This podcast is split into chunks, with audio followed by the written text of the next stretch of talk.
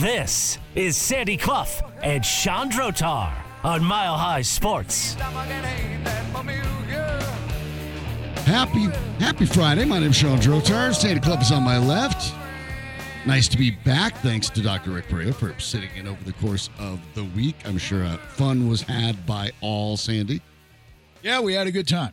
Uh, missed you, obviously, no, you but did. uh, it's nice that you say it. uh, we had a good on. time. We we had a good time. Lots to talk about uh, this week. Lots of things uh, being said and done, and I guess our uh, focus over the three days was primarily on how, and with Rick sitting in from a psychological point of view, a team overcomes a seventy to twenty loss.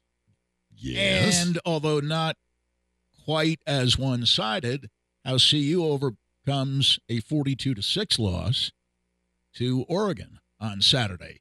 The difference, of course, being that Colorado plays one of the top 10 teams in the country tomorrow morning in USC, and the Broncos play the worst team in the NFL. Yeah, if you like don't the- consider the worst team to be the Broncos Very few teams. that would be yeah, the Chicago Bears and yeah. what is being dubbed the Caleb Williams Bowl. Although uh, uh, Dr. Perea, I think, uh, certainly agrees with us that if the Chicago Bears have the number one draft pick, Caleb Williams will stay at USC. Thank you. And Dr. Perea knows some people around Caleb Williams very well and says his impression of Denver is that it's a great football city to play in, regardless of Denver's recent difficulties. Recent, you mean over, the last now the vast majority of a decade. Well, yes, but compared to the Bears, who have been good Right. one time in that stretch, and that was 2018 with Mitchell Trubisky at quarterback, um, the Broncos are viewed from a reputational standpoint more favorably than the Chicago Bears. The, even right now, Yeah. hard as this may be to believe, the Chicago fan base, which is probably a little bit different than the Denver fan base anyway, is Denver fan base is indifferent. The Chicago fan base is just angry. Uh, that that and, and and nobody here is saying, for example, that Sean Payton is screwing up Russell Wilson. No, In fact, No. some have even said Russell Wilson is playing better than he did last year, I which wouldn't is.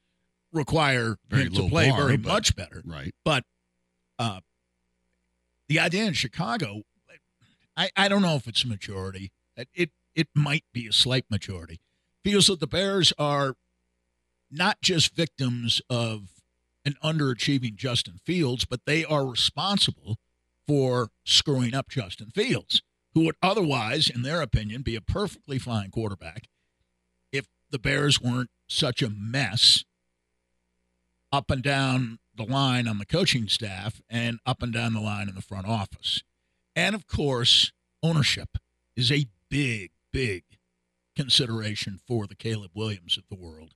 And there is no question that ownership here is more well heeled Yeah. than ownership in Chicago, where the McCaskeys are generally viewed, not just in Chicago, but around the NFL, as the worst owners in the National Football League by a wide, wide margin. the perception at least right and i think that's a good point is that even though now we're talking about no playoff appearances since the 2015 campaign and spoiler alert this isn't going to be one And the. Bears have made the playoffs more recently Right. than the Broncos.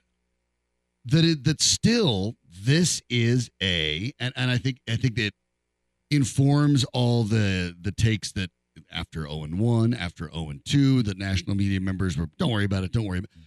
There is the sen- the sense that the Broncos problems, even though they are now as only along with the New York Jets as teams that have had a stretch that long without the playoffs. Right. But the Broncos problems still to most observers feel temporary because that's because the Broncos have had more success. The Broncos have won three Super Bowls. Right. The Broncos have won one comparatively recently. Yeah. And as a result, even though it has now been almost, you know, it'll be eight seasons now this year once they miss, and they will. And you've conceded Oh. that 0 and 3 basically means it will be eight Oh, yeah. straight seasons out of the Oh yeah. Well, what one out of the last ninety nine made it? Yeah, I'm not taking those odds. So you're saying there's a chance? Technically, did, did, did that one out of the 99 of the defending Super Bowl champs in their division, and uh, you know, yeah, That they're not making the playoffs. Surprise! We've been telling you that all well, offseason. i- i- here's here's it the deal still too. feels the like Broncos are the only temporary. 0 3 team in the AFC. Right. So they have there are 0 3 teams in the NFC. Uh, well, Carolina. I shouldn't say teams. and the they're, Bears. they're and and of course the Bears. That that's right. So uh, yes, Uh, in fact, you have Minnesota at 0 3. So I was right the first time. Yeah. There are actually four, uh, three. I'm sorry, three 0 3 teams. I'll get this right. Three 0 3 teams in the NFC, and only Denver. So the Broncos aren't making it, but you're right because of the there is still the feel around the country, and you certainly get it when you hear commentators that the Broncos' problems, for whatever reason, are temporary. That it's that it's a nearly decade long speed bump, but certainly they'll get it back because from basically the mid 1980s on, this team was never down for any stretch Right. of time, And- and so the presumption is they'll get it figured out because they always do. And it, it, there's a feeling of inevitability. And you know, the Broncos spent their first seven seasons in the NFL out of the playoffs, but one, people don't remember that, and two, even if they do, they'd say, "Well, weren't they pretty bad in the early 1970s uh, through the mid 1970s?" Uh, Well, they they were more mediocre than bad, but people people don't split hairs that way No, and and the Bears have become, I would say, in the decade of the twenties, the biggest joke in the the NFL, It- it- because it, it, keeps stumbling over. Now, have the Broncos had more starting quarterbacks going back to 2016 than the Bears have had? Yes, but only by one. And if you ask a reasonably well informed football fan, who's had more starting quarterbacks in the last eight years, the Bears or the Broncos? The uh, the average You might get fan who's 50-50. knowledgeable would, would would say, well, the Bears have, uh, of course, and the Bears have had eleven, and that's a lot. The Broncos happen to have twelve, but you know, technically, one of those twelve was Philip Lindsay right. and Kendall Hinton played most of the game that on, on that 2020 Sunday afternoon when all the Bronco quarterbacks were declared ineligible for the game because they weren't following COVID But protocol. it does feel like But it, feels like the Bears feel like a clumsier organization. exactly. Even right. though the Well fact put. is, Well so put. many of the Broncos, when you look really top to bottom, especially given the Broncos' last playoff appearance after 2015, nobody essentially, sent- you know, except for certain mid levels and lower levels of the organization, is the same. The ownership is different. The president is different. The GM is different. The coach is different. Almost top to bottom, the decision makers in the Denver Broncos are different. But these reputations stick with you for a really long time because look, you're listening to this program, and thank you for doing that, by the way. You probably have some familiarities in the name of team owners or general managers or things like that. Most casual football fans that just tune in on Saturday or Sunday because they like football games, Sunday on NFL games, they barely know who the head coach's name is, let alone the GM, let alone the owners. They don't really know or care. It doesn't really matter to them. It's the team they like versus the other team. more people would recognize Sean Payton as opposed to Matt Eberflus. Right. And then presumption is, well, they're going to get it right faster. Yes. Is that- and, and some feel they already have gotten it right, even though Sean Payton has had his fair share of missteps Offensively, already. they looked better. Listen, the Bears don't have a defensive coordinator because he walked away from the team during the offseason. Then he announced he was leaving permanently. And right around the time of that last announcement, there was rumor that he had been forced out because of inappropriate behavior. And in this day and age, we can kind of guess what, what that might be. But again, it's just a rumor. But uh, here's the other deal we're, we're quarterback centric when we talk about the NFL and even college football, but we're talking about the NFL. and we right should now. be. Okay. We should be. In 2017, the Chicago Bears had a choice between two quarterbacks Mitchell Trubisky and Patrick Mahomes when they drafted in 2017 in the first round. They chose Trubisky, and the Chiefs moved up from 27 to 10 to take Mahomes, but the Bears were drafting earlier than that, and they took Trubisky. Now, when the Broncos the following year had an opportunity to draft a quarterback, we know how Josh Allen has turned out, but the Broncos took Bradley Chubb. And with all due respect to Mitchell Trubisky, Bradley Chubb is a starting player on a team that many regard at the present time as the best team in the National Mhm. Football League, and he's a pretty good player, Mhm. playing for a defensive coordinator in Vic Fangio who loves him. So drafting Chubb instead of Allen is not as widely known or as condemned as the Bears' decision in 2017 to take Trubisky over Mahomes, which seems like one of the great gaffes in drafting history. To look at Trubisky and look at Mahomes and conclude that Trubisky would be the better pro.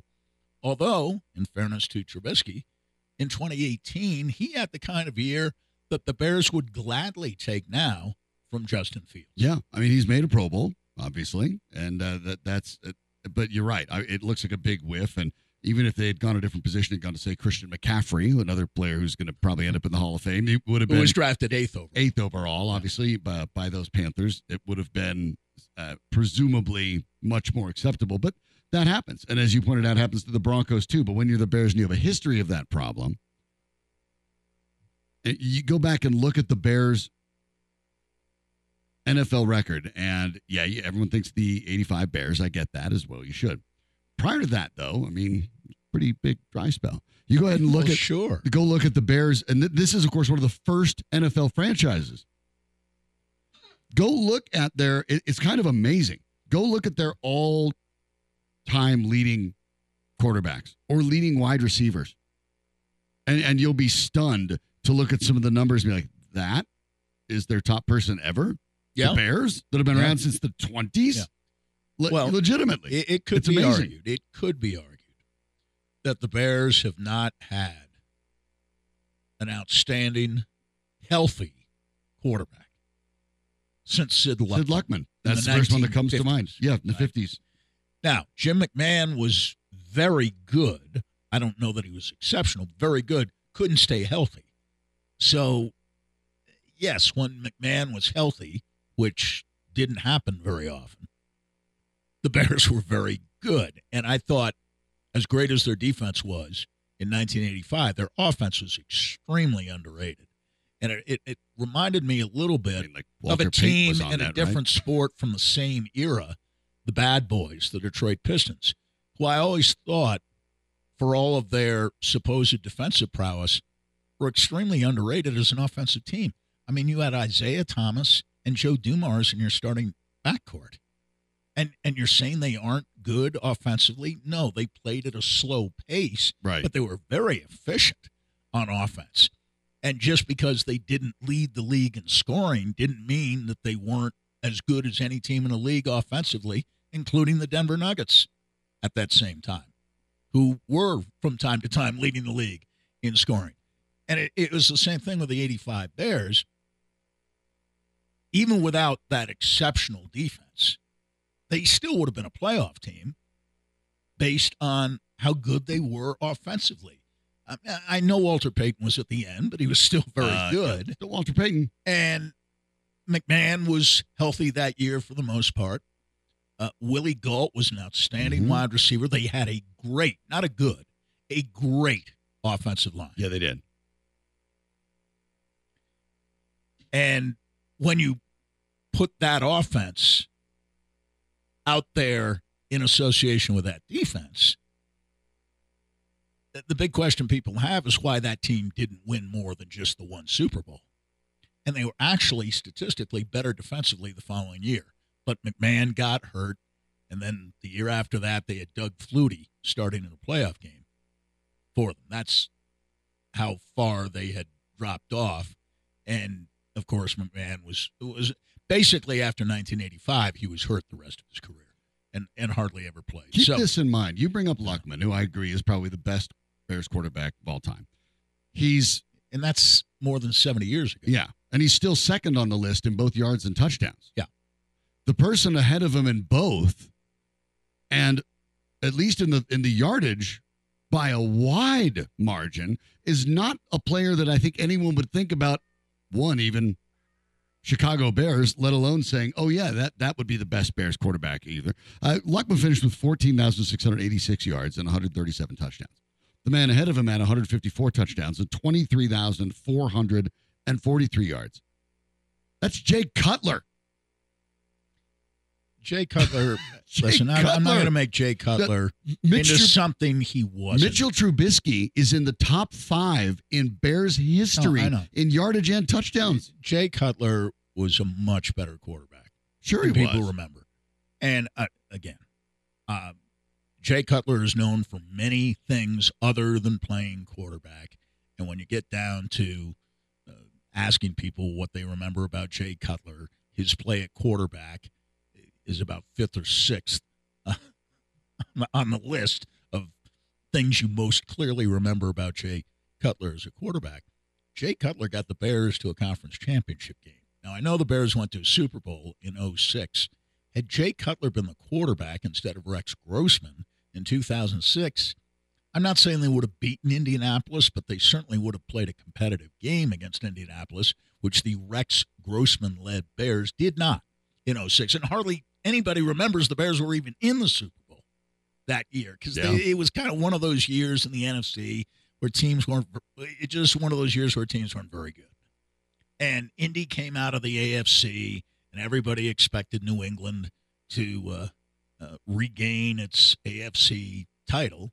And New England lost to Indianapolis. And the Colts played a great game, came from way back in the AFC Championship game to beat New England. The Colts in the playoffs that year, apart from that New England game, weren't all that good. they, they were better defensively than they were offensively, and they were the only thing the Bears did in the Super Bowl, I think, was run a kickback, right? Yep. The beginning of the game. hmm That that's uh, uh, and and people barely remember that. So uh, what when people look at the Bears and the Broncos, they see bad quarterback play, the Bears have had bad quarterback play by and large for seventy plus years. Yeah. The Broncos have had better quarterback play for about one tenth of that. And by any measurement, two of the top 10 quarterbacks in history, and probably even higher than that.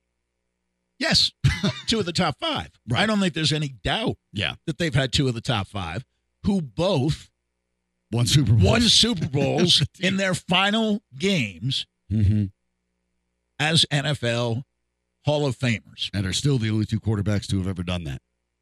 Won the Super Bowl Yeah. and walked off the stage. So what that means is, and all that, you know, promising, hey, guess what, Broncos, you have, you know, better reputation. Boy, it means you really can't lose to the Bears. We'll talk more about that That's next on exactly Mile High. Sports. Got Chuck's on with Saint Laurent. Gotta kiss myself, I'm so pretty. I'm too hot. Call the police and the fireman. I'm too hot.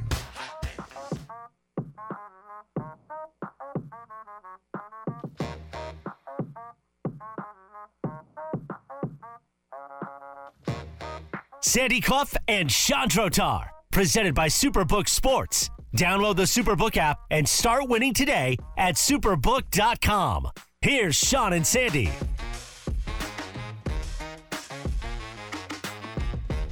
The Denver Broncos have started 0 and 4 only four times in their history. They did start 0 3 and 1 in 1971, mind you. Yes. But otherwise, 1964 in the old AFL days. You know what the one was, right?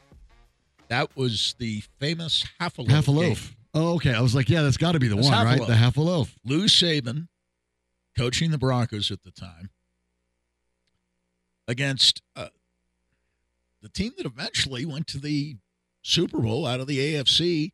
So that looks a little it, better. it was first of three straight Super Bowls, and it was the game in which the Broncos were in a tie with the Miami Dolphins early season. and it was the very first game of the year. it, it was the- it was the early opener. season game. Yeah. I, I forgot it was the opener. It was the opener. Uh, and Saban did what Ara Parseghian had done at Notre Dame against Michigan State five years earlier in the game of the century, 1966. when his starting quarterback got hurt. I believe it was Terry Hanratty, and he was playing Coley O'Brien, I think was the guys. I don't know why that name sticks with me. Anyway, Notre Dame had a chance late in the game to break the tie, and there were there was no overtime, obviously back then, nor was there overtime in 1971 in the NFL. And Parseghian played for the tie and got roasted for it. Notre Dame won the national championship. And if they would have had a loss, yeah, the they would have had a loss, Right. and that's how Parseghian was thinking. Turned out he was right. and he was right. Um, and and playing with a backup quarter, uh, you know, he didn't trust his backup quarter. Well, that's fine. If it the been thing- Hanratty, they probably would have gone for it. Anyway, Saban uh, looked at that game and said, "Uh, "Miami's the up and coming young team in our conference. A tie isn't such a bad thing. We're we're going to sit on the ball late and take the tie." And after the game, in perhaps a poor choice of words, he said half a loaf is better than none. And he proceeded over the next few weeks to have uh, loaves of bread thrown on his lawn, which is better than eggs thrown at your window. Yeah, at least I like guess. at least the birds it- will it- just it- grab the right, bread and right. fly away. And I'm sure right. it was stale bread. And The birds so don't. on. But but anyway, that that that was what happened, and that was the beginning of the end for Lou Saban, who did not close out the year. The Broncos were actually leading that game, ten to three, and well, then that Bob, was part of the problem Yeah, too. and That they- then then Miami Bob tied it. Griese hit and Paul he played for the Warfield, and Warfield had a huge game, uh, 146 yards in that touchdown. Paul Warfield's most underrated wide receiver in the history of the NFL. and uh, yeah, I think you could actually make that argument. But Griese to Warfield, then they tied it, and but the funny thing is now here we're looking at 52 seasons later. They later. would go on later that year to go to the first of three straight Super Bowls, two of which they won. The next year is the only undefeated team in the history of the National Football League. And then, of course, the following year, with probably a better team, they were even more dominant and just wiped the field with the Minnesota Vikings Well- in the Super Bowl. And they lost to Dallas later, uh, following that 71 season in the Super Bowl. Well, that Dallas team as a single season team, uh, once they stopped falling all over themselves, was one of the great single season teams of all time. And Staubach had established himself over Morton as the quarterback. They had Duane Thomas, and the, who was always disgruntled, but maybe a, a little less disgruntled uh, late in that season. And it, I mean, they had they had Doomsday still. Well, that's the thing is you, you look at the, their defense. A lot of the, the, the those folks are in place. Dick Anderson was there, and then Buoniconti but, but yeah, was there. but it, it was the no name defense Right. That later became famous as the no For the Broncos on that game, a couple, a couple. Uh, Lyle Alzado was with the team. Rich, Rich Tombstone Jackson, Billy Thompson, Yeah, but a well, very Bron- different defense than, of were- course, the Orange Crush team. that would come along later. But the offense very different. Uh, Floyd Little was with the team, but Yeah. at, at that point, the Broncos had Don Horn at quarterback in that Yes. game. Uh, Floyd Little i i in that game did run for 70 yards. Uh, Bobby Anderson ran for another 25. Uh, their leading receiver was Jack Garkey. But uh, the Dolphins had Bob Griese, Larry Csonka, Jim Kiick, Paul Warfield, Mercury Morris all put up numbers in that game. That- Right. That, was those. That's the core. They were pretty good. That was the I- core of As I remember. Kiick, They- by the way, did actually good. and of course finish you up know his- the winningest coach in yeah, the history of the win- NFL. Right. Kiick actually played for the Denver Broncos a few years later. Both, by the way, disciples of Paul Brown. Both Lou But Saban let's and Don Shula. redeem. Let's redeem Lou Saban here because one, I think we can agree that the Dolphins had a better team than the Broncos. Yeah. And the tie, while embarrassing, you didn't really want a tie. I get it. But here we are in 2023 talking about the number of 0 and 4 times the Broncos have started. Right. And we're not talking about 1971 because they didn't. They were better They- than they- 0 and 4. So you know what? It, sorry, but Lou Saban was right. It took a while Lou for it to Saban pan out, was right. but he was Lou right. Saban was He ended up with a tie against a better team, and Yeah. now we're not talking about one of the worst starts in Broncos history. No, that goes to the no. 64 Well- team, the 94 team, the 99 team, Right. and the 2019. well, you remember '99 Oh yeah, came after the Broncos won two straight Mhm. Super Bowls. Elway, of course, retired. right. Somewhat excusable And after the regard. fourth loss, there was a featured piece in Sports Illustrated when Sports Illustrated was still at that time Sports Illustrated. Mhm. You know, cover piece uh, with uh, uh, I believe Michael Silver, uh, controversial but uh, pretty well connected. who was reporting on that game and quoted anonymously several Broncos as saying, "We're cooked. We're we're done. Well, I mean, done." And and it caused great they were facing at, at the time an 0 and 3 New York Jets team. Right. Broncos uh, will be facing them next week. But Yes. they were facing a then oh it was an 0 and 3 Jets team against an 0 and 3 Broncos team. The Jets ended up winning that, scoring 14 points in the final frame to win 21 to 13.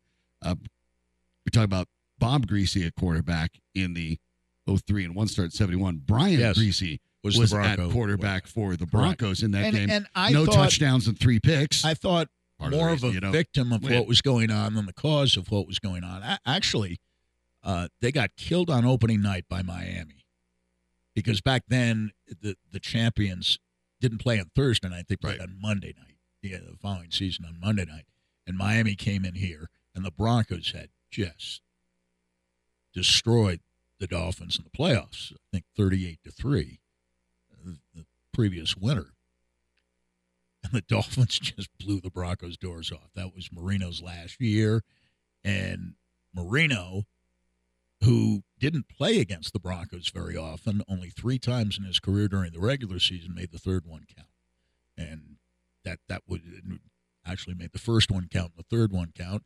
And the second one, too, by the way, the only time Marino ever lost a game to the Broncos was that 38 3 shellacking that the Broncos put on the Dolphins in the playoffs. 98 on the way to their second straight Super Bowl win. But we all remember 2019 because it took about four games, all of which they lost, to figure out that though he might have been a brilliant defensive coordinator, Vic Fangio is not head coaching material. And we knew that after they started 0 4. And then the following year started 0 3. If we weren't Correct. sure about 0 4 disqualifying him. 0 3 the following year did the job. And we knew that he was not long for the Broncos. So- as soon as they came up with an owner, How he would be gone. disastrous would it be for the Broncos to lose this game? Because look, it would be. I mean, we can dance in around its it all own we way like. would be worse than Miami. Now, Mi- Miami is memorable because of the dimensions of the loss. Right. But this would be worse because you could argue Miami is the best team in the league. You could also argue, maybe even more vehemently, that Chicago is the worst team in the league. And I don't care where you're playing the game. If you can't beat Chicago, who can you beat Right. other than maybe, maybe, maybe the Jets? But the Jets have a good defensive team, I will say pretty good special teams. The Bears have neither. you may have to wait uh, and- and wait, but on a Friday, I'm like, if you're looking for a like the over bet, normally in the NFL, the under bet's the better job, but um, the Broncos give up 40.7 points a game, and Yeah. the Bears give up 35.3. Correct. Those are the two worst. That's right. So uh, that that's where I think you look at it. That the Broncos should probably win this game because the Bears' defense is just as bad as their own, Yep. and their offense is quite frankly even a little more inept. And so it is. Uh, it's close. I mean, uh, the the Bears are passing for slightly more yards. They're they're. Uh, I- It's you know it's it's yeah. Uh, uh, pardon me, they're allowing slightly. Yeah, it's close. It's, It's close. close. These are these are two very bad football teams, and uh, I, I remember well, well, you know, we hope when I have to call, but one of my favorite quotes is from basketball. The Pat Williams, the old GM of the Orlando Magic, when they first started out, Yeah. and they had a you know a really rough uh, opening year, as you can imagine, like expansion teams do. At one point, he was asked uh, about his team, and he said, like, well, we can't win games at home, and we can't win on the road. And my job as general manager is to find out where else we can play the games. Yes. that would That's be right. the question. I think if you're, I mean, that's yeah, win at home, can't win on the road. yeah. The job is to find a place we can win. Well, like where else? I don't Where- know. where- where But uh, I mean, play? this would be, that's the funny part. It, this is an 0 3. This is a bad football team that ever Broncos are. They're bad. And dance around it all you'd like. They're bad. And they should blow the doors off the Bears, who are worse. And if they don't, oh my goodness. Then, Then- what are we really looking at? One and sixteen, and forgive me, zero and seventeen come into play. People start talking about that. People start talking about that, and the Broncos have put some psychological chips out there on the table this week. First of all, they're three and a half point favorites. how many teams in the history of the NFL have lost a game by 50 points or more and been favored the following week on the road? God, that's a. I, I, That's I a- would oh my guess God. it's unprecedented. It's probably never happened. It's, It's almost certainly never probably happened. never happened. There's no way. Yeah, Danny's in the booth, literally holding up goose eggs. He's like, no way, no, That- no that, chance. That would be. Yeah, yeah, I think with with one great one. You, you have to find teams one that of lost our by 50 uh, first, which has only happened a handful of times, one of our more judicious listeners, I'm sure, will and then a uh, favorite come on the up road. with the another example if there is one, but I don't think there is one. I can't even envision. it. here's here's the deal. Let's take 2016 through 2023 so far at the quarterback position. Expected points added per drop back. Chicago 27th, the Broncos 31st. Passer rating. Chicago 28th, the Broncos 29th. Touchdown passes thrown. The Bears 29th, the Broncos 30th. Interceptions, as in most. Chicago is fifth in most interceptions thrown. And the Broncos are eighth in most interceptions thrown. Completion percentage. The Bears are 24th and the Broncos are 29th.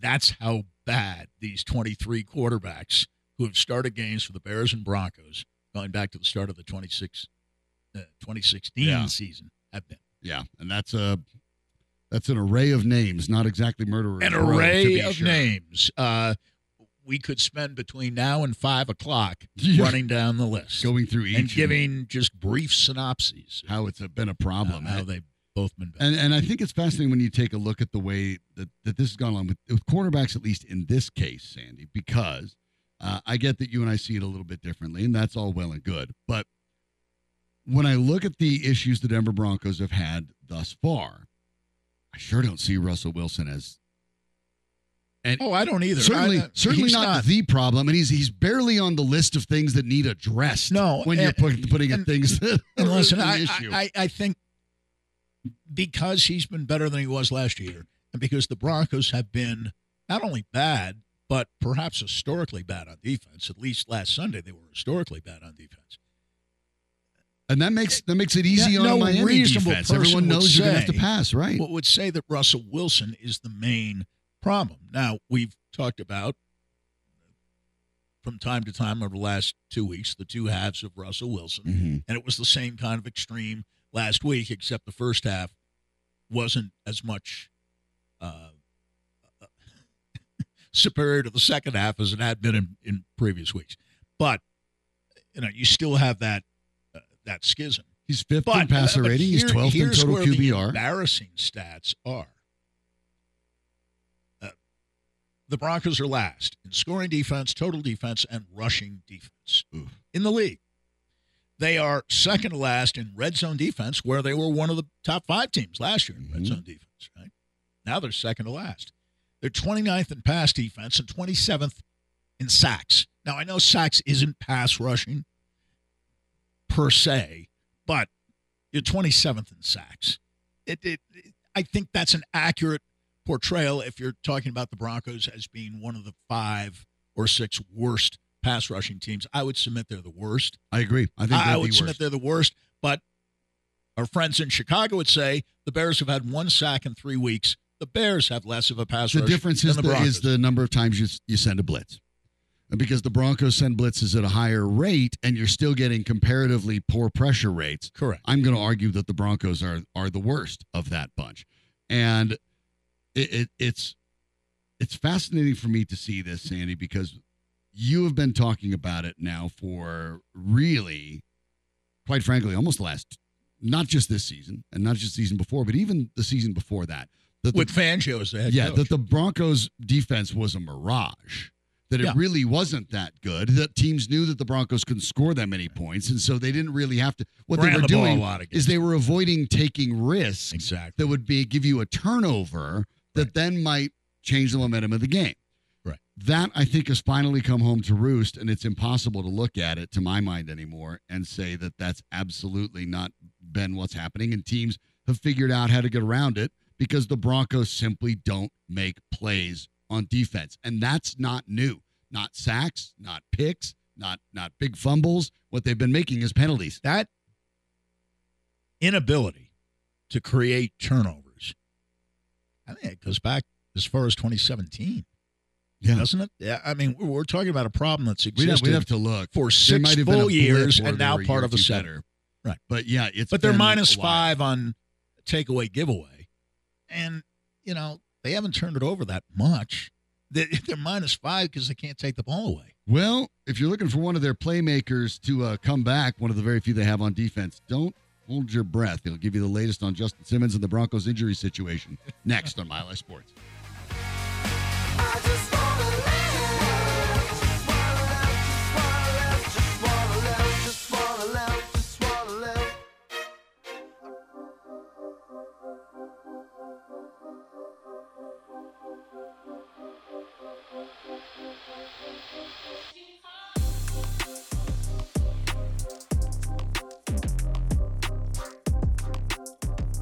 This is Sandy Clough and Sean Drotar on Mile High Sports.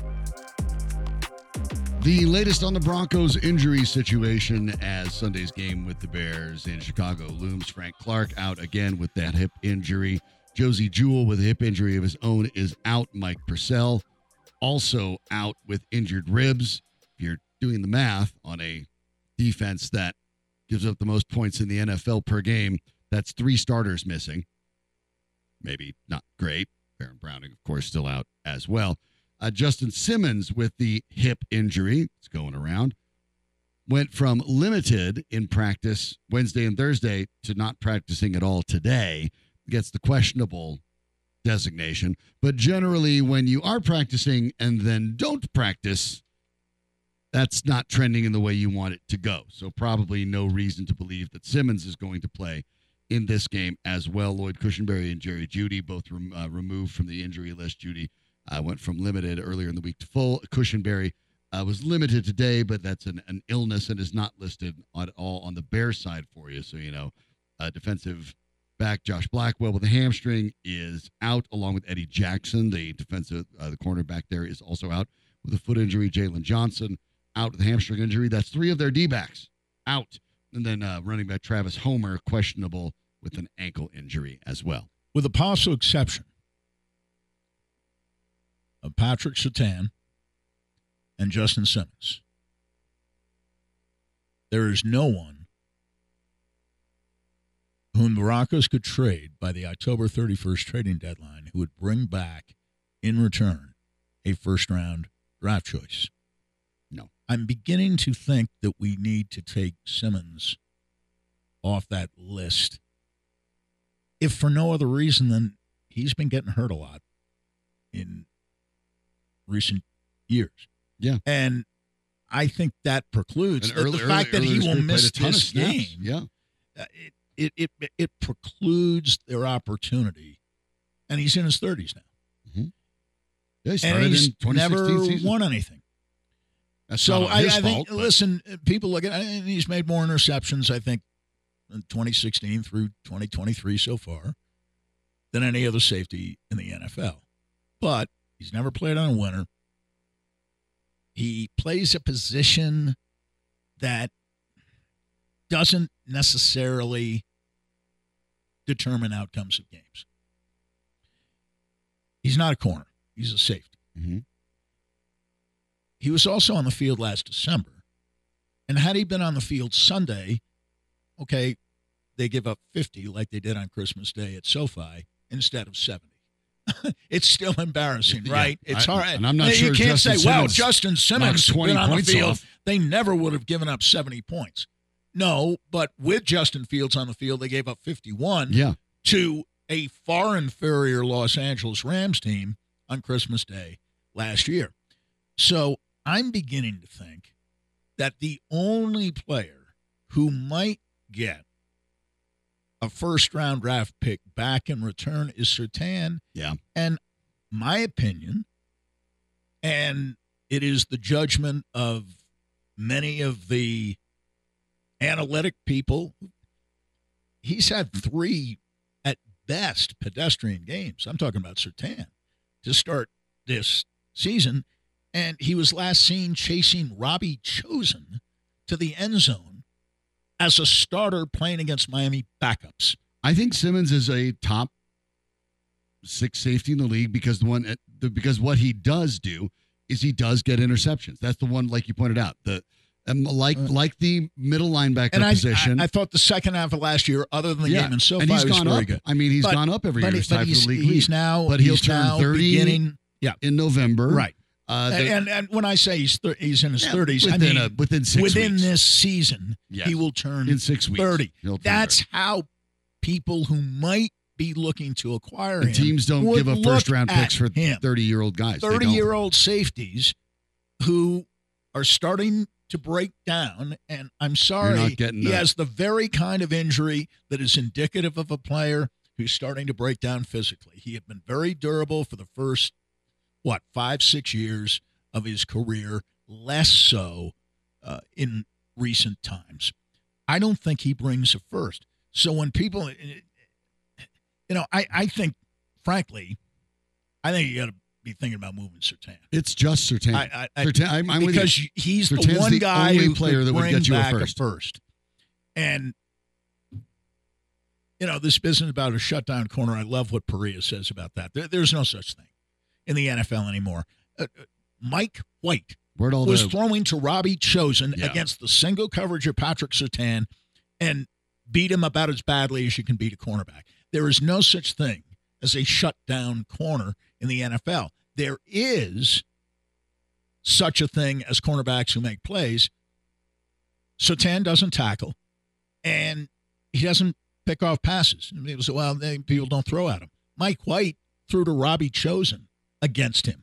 And uh, Tua didn't care the other day. And the Broncos are playing a lot of zone. I get that. And Mathis is definitely a weak point. I'm, I'm very he, surprised he has, re- that he has regressed. and he's regressed But substantially. Surtain hasn't been one of those guys. who, Well, you know, the Broncos are vulnerable defensively only if we avoid Patrick Surtain. No, part of the Bronco vulnerability is that Patrick Surtain has not played up to standard, and the stats show that through three weeks uh, of the season. And you know, you don't just look over and watch Justin Fields on Sunday. and, Boy, it's interesting. The Bears tried to trade for Russell Wilson. Seattle wasn't going to have any part of it, but they ended up drafting Fields. The Broncos had a chance to draft Fields and ended up with Russell Wilson. So it's it's kind of a weird dynamic uh, at play uh, in in that respect for the game on Sunday. But it wasn't Fields they missed on. It was Micah Parsons they missed on, and I understand they weren't Both- alone. both I teams. always throw in that qualifier. A lot of teams missed. He was the 12th overall pick going to Dallas in that particular draft. But for George Paton to say at the time, we were always going to pick Patrick Surtain, even if eight guys had been drafted ahead of, of whom we might have heard of one or two or none. We were going to take Patrick Surtain no matter what right. i- is one of the more ludicrous statements that I've ever heard a general manager make. Because if you're drafting as far back as nine and you're saying, we had our eye on this player and this player only, you're, You should have traded up. you're, you're guilty of malfeasance right. and you should have traded up. Who's to say that the team drafting eighth but wouldn't have taken? In fact, uh, there was a cornerback taken ahead of Patrick Surtain, if I'm not mistaken. Uh, Caleb Farley, I believe. I Was, believe. Yeah, I- and then Jay, there were three first. The three Right. top three guys were Farley and um, Surtain he was not the first cornerback Jaycee taken. Horn. So, I mean, what were they going to do if if he was?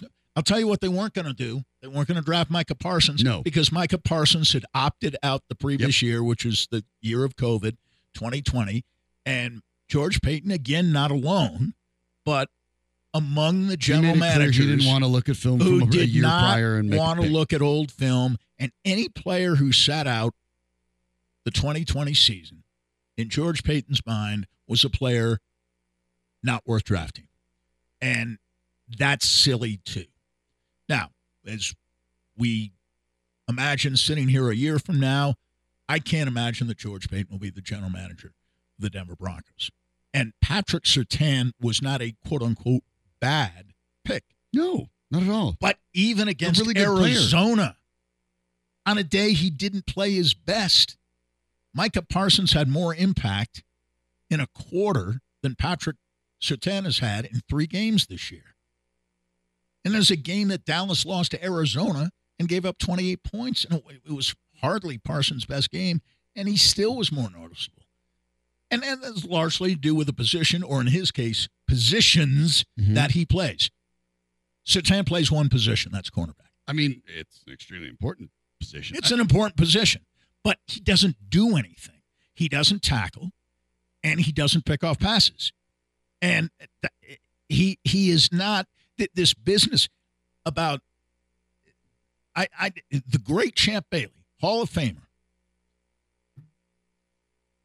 a very prominent person who's been a part of the Bronco organization for many many years, told me that and th- th- another one with the theory that there was no such thing as a lockdown cornerback, Right. shutdown corner, whatever you want to call him, because people threw at Champ Bailey all the time. Mhm. And Yeah, Champ. Bailey had his fair share of interceptions because people threw at him all the time. Now, Champ Bailey was an exceptional player and well deserving of his Hall of Fame status. In my time here in Denver, there's one cornerback and one cornerback only against whom people would not throw. And he had worse hands than you and I have. Have But they Louis still Wright. wouldn't throw at him. And that was Louis Wright, Sure. who is far and away the best cornerback in the history of this franchise. Better than Surtain ever will be, better than Bailey ever was. And Bailey was a Hall of Famer on merit. Louis Wright should be in the Hall of Fame. And Patrick Surtain has been given, in a sense, a gold jacket already, bringing to mind the famous Bill Parcells line when asked about budding young players. Let's not put a gold jacket on him quite yet.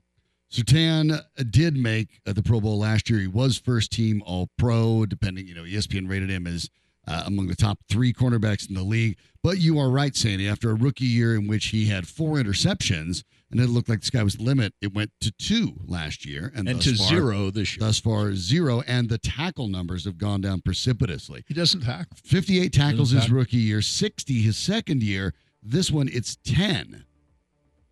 Now, maybe, maybe I'm, I'm not discounting the possibility coaches have told him, we don't want you tackling. You have to play. You have to play. You're You the one guy on defense. You can't get hurt. It's possible. Possible. That's what happens when you don't have I enough mean, talent on a defense. coach up in Boulder who is viewed as the greatest cornerback of all time, and you could count on one hand the number of tackles he'd make in a season. Uh, that's absolutely the case. Well, speaking of that, we'll turn our attention to Boulder. Our friend from CBS News Colorado, Justin Adams, will join us to break down the Buffs game against Southern Cal. Can they rebound against the bad, bad, bad loss in Oregon against a USC team that, by the way, is ranked higher than Oregon was? We'll talk about it with Justin next on Mile High Sports.